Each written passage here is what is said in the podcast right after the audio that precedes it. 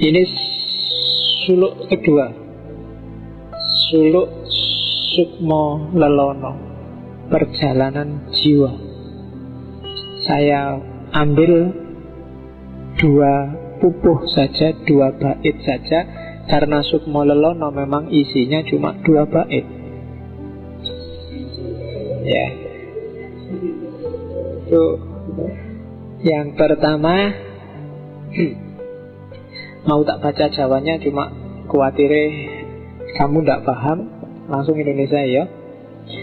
Ya punapa yen wis kakekat estu lajeng sarengatnya sarengatnya sarengat itu syariat ya. Meskipun nanti kalau di kadoloco itu dilecehkan habis-habisan sarengat itu bukan syariat tapi nek sari jengan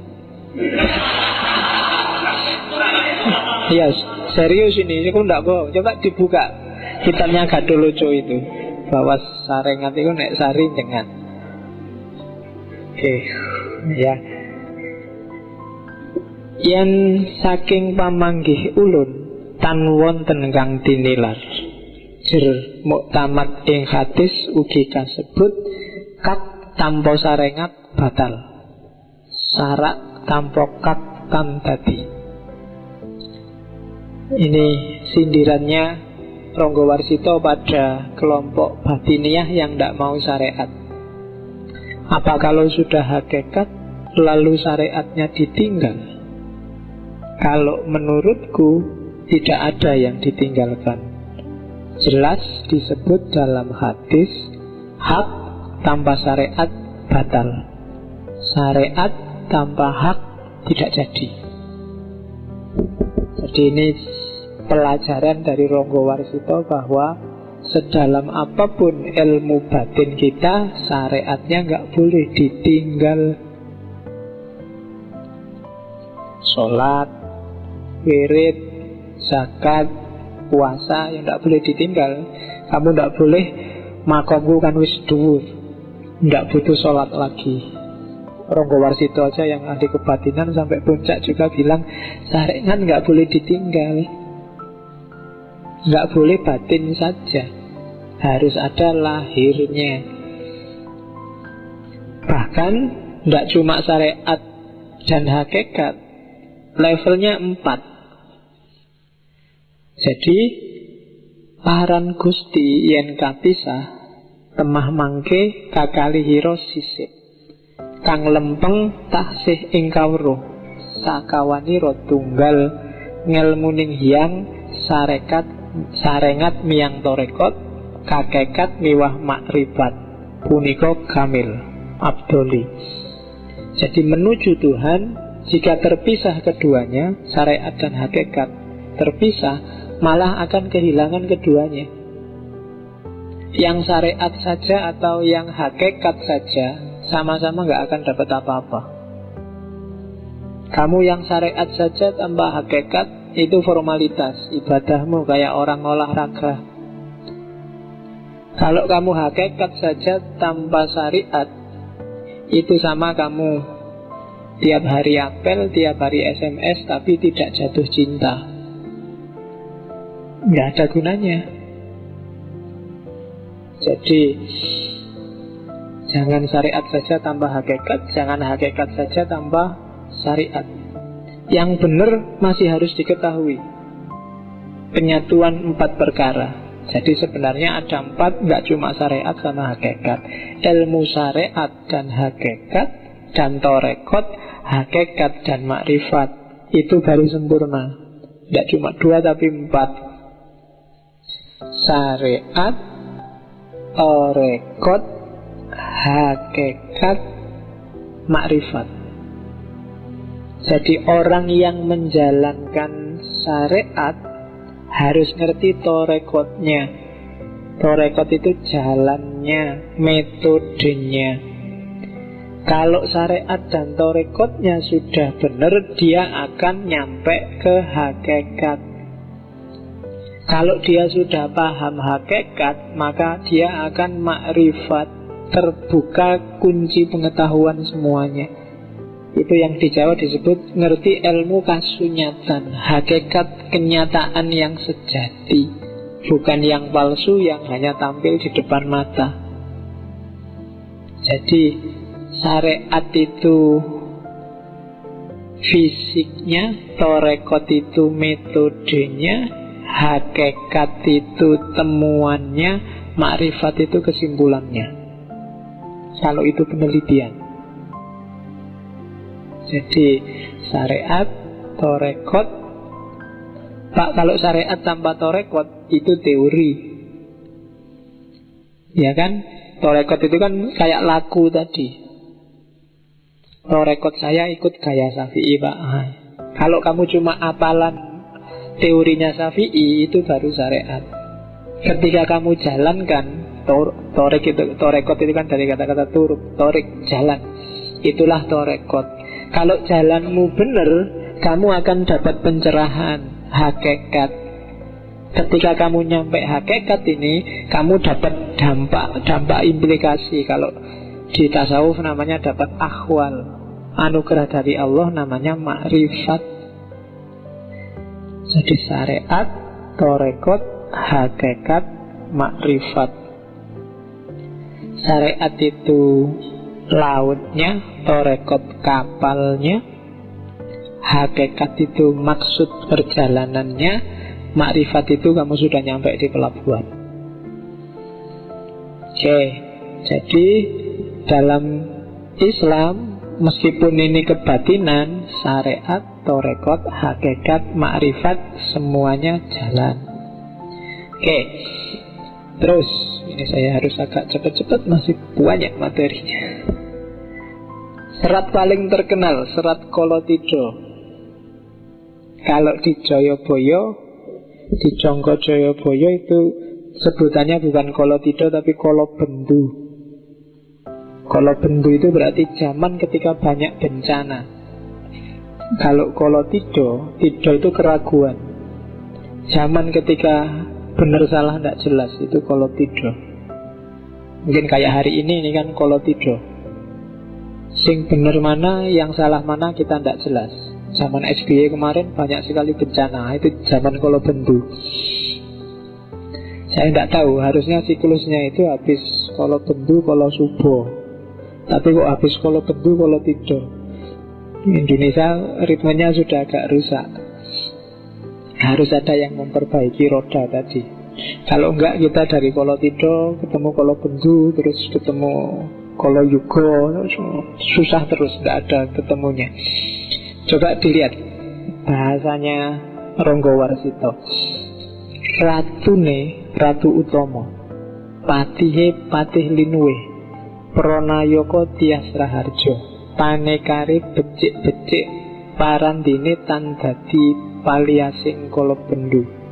Mandar mangkin rubedo angribeti beda-beda ardaning wong sak negara.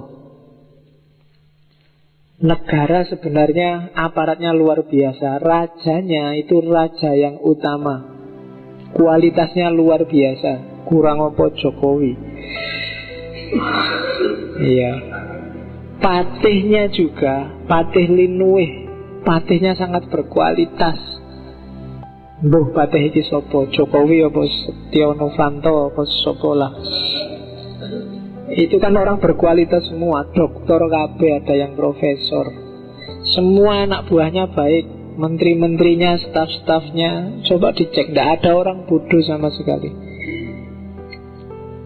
Namun segalanya tidak menjadi penawar kolo bendu.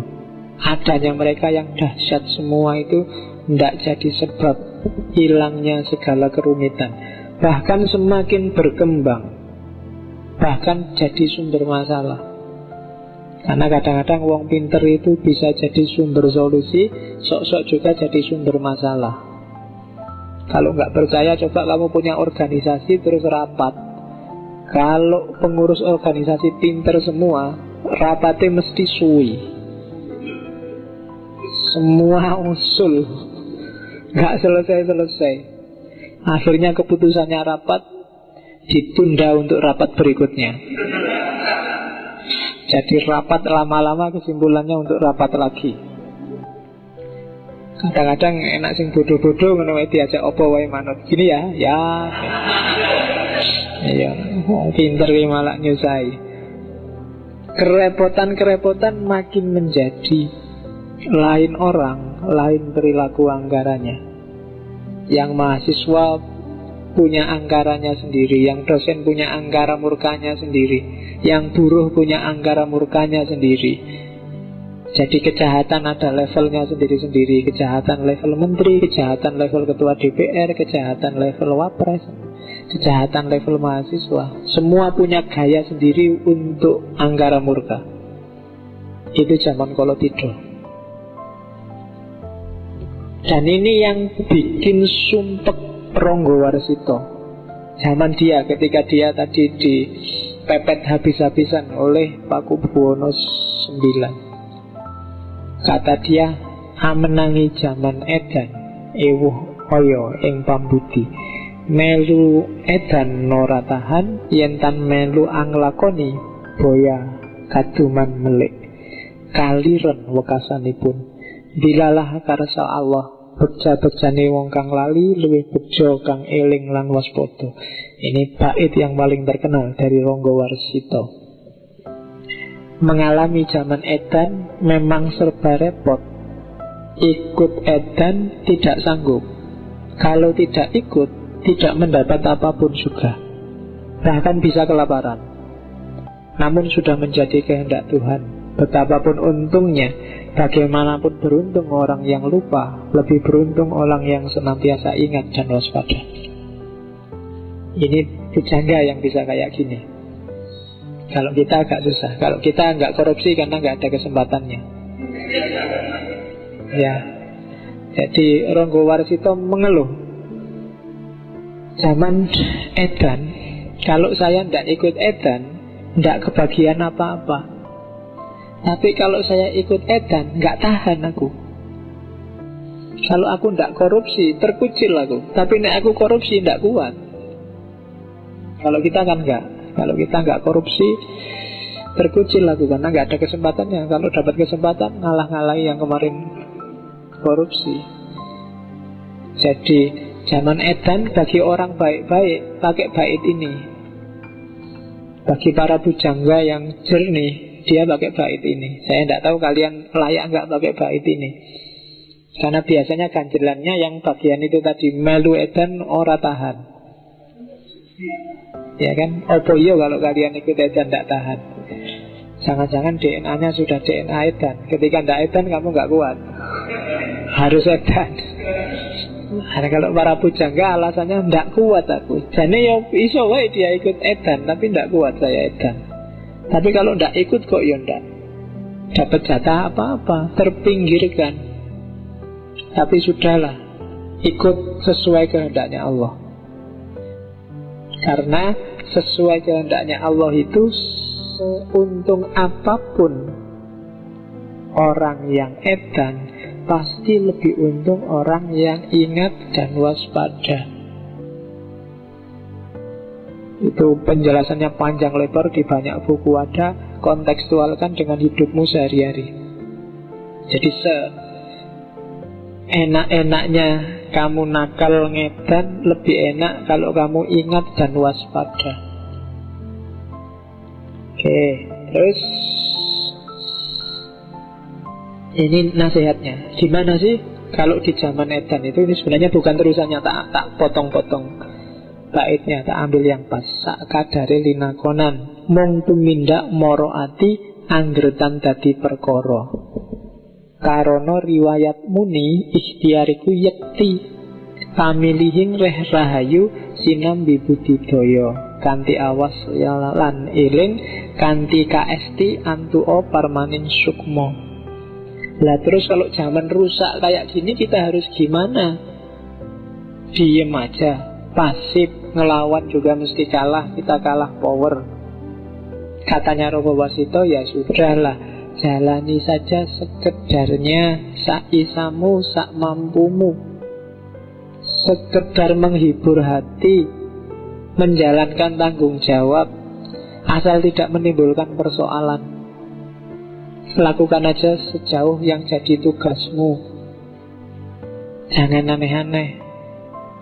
Karena ada riwayat mengatakan Ikhtiar itu wajib Jangan diem aja Kamu juga harus kerja Yang PNS, yang mahasiswa Apalagi mahasiswa negeri Kalau dipikir-pikir kan Mahasiswa negeri itu disubsidi oleh pemerintah Subsidi pemerintah itu dari pajaknya rakyat, rakyat sengsara dan itu sudah di, mungkin dikorupsi di mana-mana, dipotong, disunati di mana-mana. Kita ada ada dalam sistem yang rusak inilah. Terus piye apa ndak kuliah aja? Apa ndak usah kerja aja? Susah aku ndak boleh jadi dosen aja misalnya. Terus mau ngapain? Katanya Rongga Marsudi, ya sudahlah jalani aja kewajibanmu apa adanya Asal jangan bikin yang aneh-aneh yang nambah persoalan. Ikhtiar itu wajib. Namun juga harus milih jalan yang baik. Kamu juga jangan ikut ngedan dan ikut rusak. Sambil berupaya Tapi juga harus awas dan waspada Jangan sampai ikut tenggelam dalam arus keedanan tadi. Kuncinya di situ. Jangan pasif Tapi juga jangan ikut edan. Lakukan tugasmu. Mahasiswa tugasnya belajar Ya belajar yang baik. Yang dosen ngajar sesuai kapasitasnya Jangan ikut-ikutan edan. Sehingga akhirnya kita bisa dapat berkah dari Allah. Itu serat kolotido Ini sama Serat Sabdo Jati isinya mirip. Zaman rusak. Jadi bagi yang bijaksana sangat gelisah dalam hidupnya. Kalau dia meniru hidupnya menderita. Kalau tidak meniru hidupnya menderita. Kalau meniru hidupnya akan hina. Hitungan saya empat apa lima seratnya Ronggo Warsito itu mengeluhkan zamannya Karena dia ngalami ketika mulai Pakubono kerjasama dengan Belanda dan rakyat yang sengsara dan mungkin karena karena gayanya ini nanti dia termasuk yang diincar oleh Belanda. Oke, ada solusi lagi dari Ronggo Warsito. Kapan sih zaman ini selesai? Waluyone benjing yang wis ono wiku. Memuji ngesti sawiji sabuk lebu lirmajnun gali betan tudang tuding anacahaken sakehing wong. Selesainya zaman itu besok kalau muncul wiku yang memuji ngesti sawiji. Bersabuk debu seperti orang gila hilir mudik menunjuk sana sini menghitung banyak orang ini isyarat Zaman rusak ini akan selesai kalau ada wiku. Wiku itu di Indonesia kadang diterjemahkan pendeta, tapi sebenarnya maksudnya biksu. Biksu itu secara letterlock artinya orang yang sudah tidak terikat lagi sama dunia. Biksu itu kan pakaiannya saja kuning-kuning, dia tidak pernah memperhatikan bajunya ganti merek apa, fashion show apa enggak. Dia bajunya kayak gitu terus. Dunia nggak menarik lagi. Makan juga dari minta-minta. Dikasih orang Dan kadang-kadang campur gitu. Mungkin yang dari sini ngasih rawon Tiba-tiba di sana ngasih pecel Yang di sana itu bisa campur jadi satu Dan bagi dia nggak masalah. Karena dunia sudah nggak Dia nggak nggak jatuh cinta lagi sama dunia Itu wiku Jadi zaman rusak ini akan selesai Kalau besok sudah ada pemimpin yang tidak silau oleh dunia. Pemimpin Satrio Pinandito, jadi Satria yang pendeta, yang biksu. Yang tidak ngincer dunia juga tidak tergoda oleh dunia. Yang memuji Ngesti Sawiji. Yang fokusnya, yang dia puji, yang dia jadikan konsentrasi adalah Mesti sawiji kesejatian yang satu Yang dia takuti, yang dia gandoli hanya Tuhan Hanya Allah Bukan yang lain Kalau ada pemimpin yang seperti itu, alamat zaman akan segera waluyo, segera sembuh kekacauan ini. Bersabuk debu seperti orang gila. Maksudnya apa? Karena dunia tidak lagi bikin dia tertarik, maka dia kayak orang bersabuk debu. Jadi tidak wow. Jadi tidak sangat sederhana. Jadi orang ini kadang-kadang disebut seperti orang gila.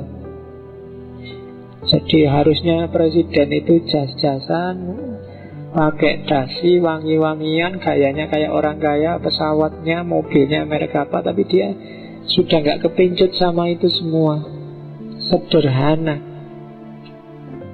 Dia orang yang sudah tersadarkan, tercerahkan, makom spiritualnya tinggi. Hilir mudik menunjuk sana sini menghitung banyak orang. Cuma jangan kaget, orang ini akan memanaskan telingamu. Orang ini akan sering bikin kamu kaget karena dia tidak takut apa pun. Kalau benar dia bilang benar, kalau salah dia bilang salah. Kebenaran itu sering menyakitkan. Maka dia disebut hilir mudik menunjuk sana sini menghitung banyak orang. Jadi dia Dunia di level apa pun tidak bikin dia tertarik Tidak bikin dia kepencut Sehingga dia sangat berani. Yang benar dia omong benar Yang salah dia omong salah. Dan itu menyakitkan telinga. Dianggap orang gila. Jadi katanya Ronggo Warsito besok Kalau ada wiku Memuji ngesti sawiji sabuk lebu lir majnun gali bedan tudang tuding anacahaken sakehing wong maka berharaplah zaman akan segera cerah lagi. Terus tak sambung dengan serat Sabdo Tomo tak ambil satu bait aja sebenarnya agak panjang untuk mengingatkan kita bahwa lengkungan kalunganing kaluwung Proboniro kuning abang biru Sumurupa iku mung soroting warih Wewarahi para rasul Dudu jatining hiang manon Jangan ketipu di zaman Kolo tido, bendu itu Lengkungan warna-warni pelangi Yang berwarna kuning, merah, biru Hanyalah cahaya pantulan air. Menurut Rasul Bukanlah Tuhan yang sebenarnya. Jadi mungkin banyak sekali kebenaran yang ditawarkan padamu Ada yang warnanya biru, warnanya kuning, warnanya merah Jangan berhenti di situ Karena itu hanya pantulannya Carilah air yang sejati Jangan gampang ketipu oleh tampilan Oleh pencitraan Oleh gaya Oleh fashion Karena itu hanya pantulannya saja. Carilah kesejatian. Itu serat Sabdo Tomo. Dan sebagaimana katanya Rasul, semua yang palsu itu bukan Tuhan yang sebenarnya. Tuhan yang sebenarnya ada dalam kesejatian. Itu serat Sabdo Tomo. Joko Lodang. Saya tidak tahu istilahnya khas ya Kenapa Ronggo Warsito pakai istilah Joko Lodang?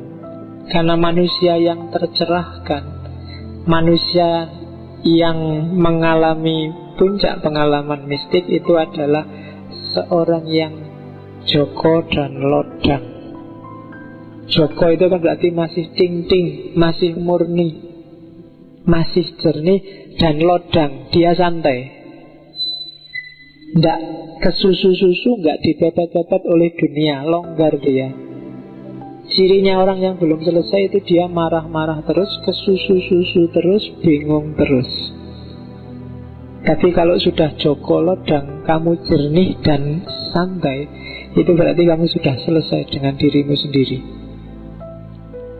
Jadi di sairnya Joko Lodang, Joko Lodang gumandul, praptaning ngetengkrang seruwuwus, Eling-eling pasti karasaning hiang wiji Gunung mendak Jurang berenjul Ingusir projo prangkasor Jadi Joko Lodang datang berayun di antara pohon-pohon. Jadi karena dia sudah santai ya nongkrong di atas pohon nggak masalah ngerokok-ngerokok ngopi-ngopi santai dia sudah selesai.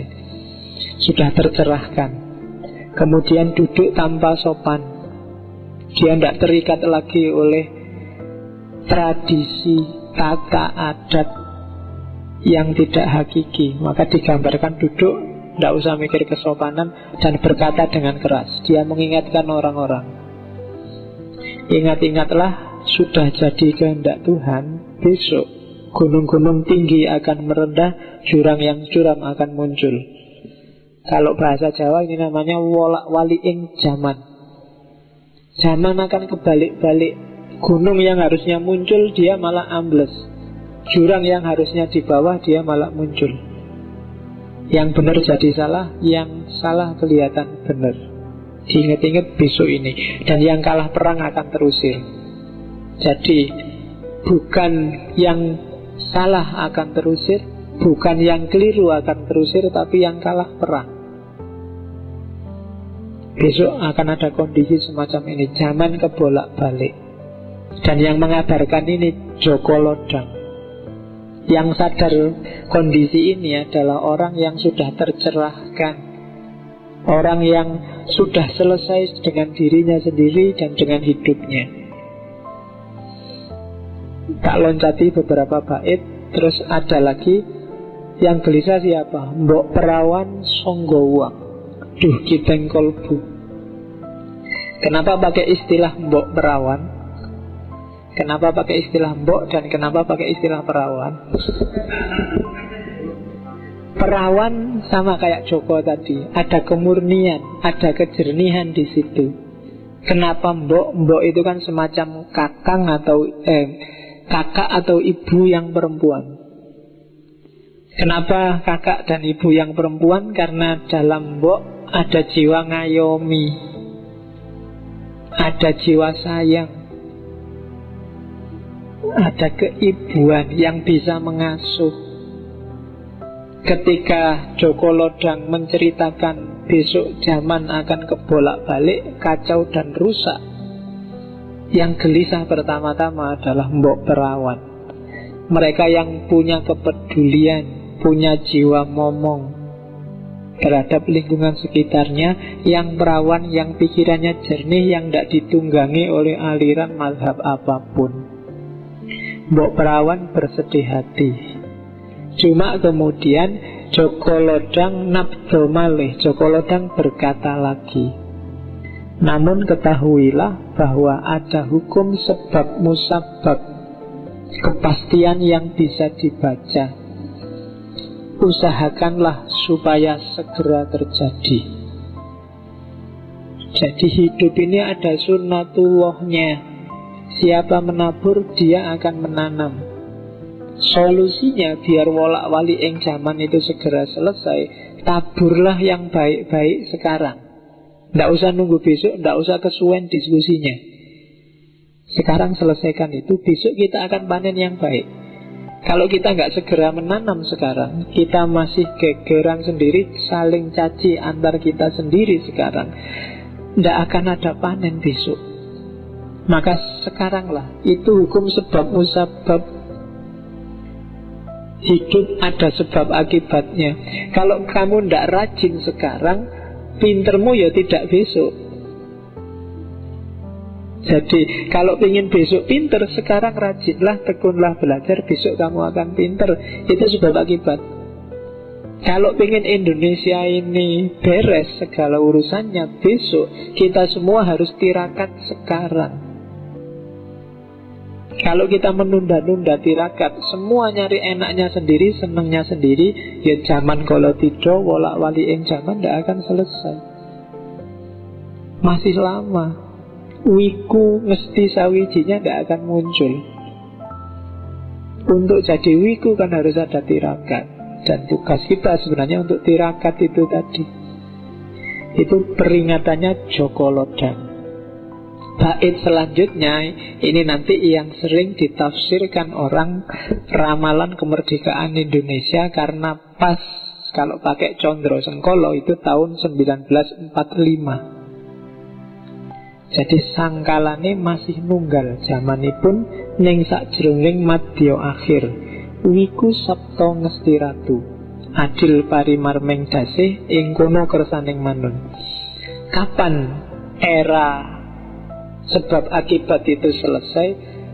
Zamannya masih sama, jangan khawatir. Pada akhir pertengahan zaman Wiku Sabto mesti ratu Wiku tujuh Sabto tujuh mesti delapan ratu satu Jadi tahun Jawa 1877 Itu kalau dikonversi tahun Saka 1887 itu sama dengan tahun 1945 Pas Akan ada keadilan antara sesama manusia itu sudah menjadi kehendak Tuhan. Ini yang saya bilang dahsyatnya Ronggo Warsito. Nasihat ini bisa berlaku segala zaman. Tapi dia bisa menyisipkan salah satu fase yang menunjukkan bahwa yang dia omongkan benar Yaitu 1945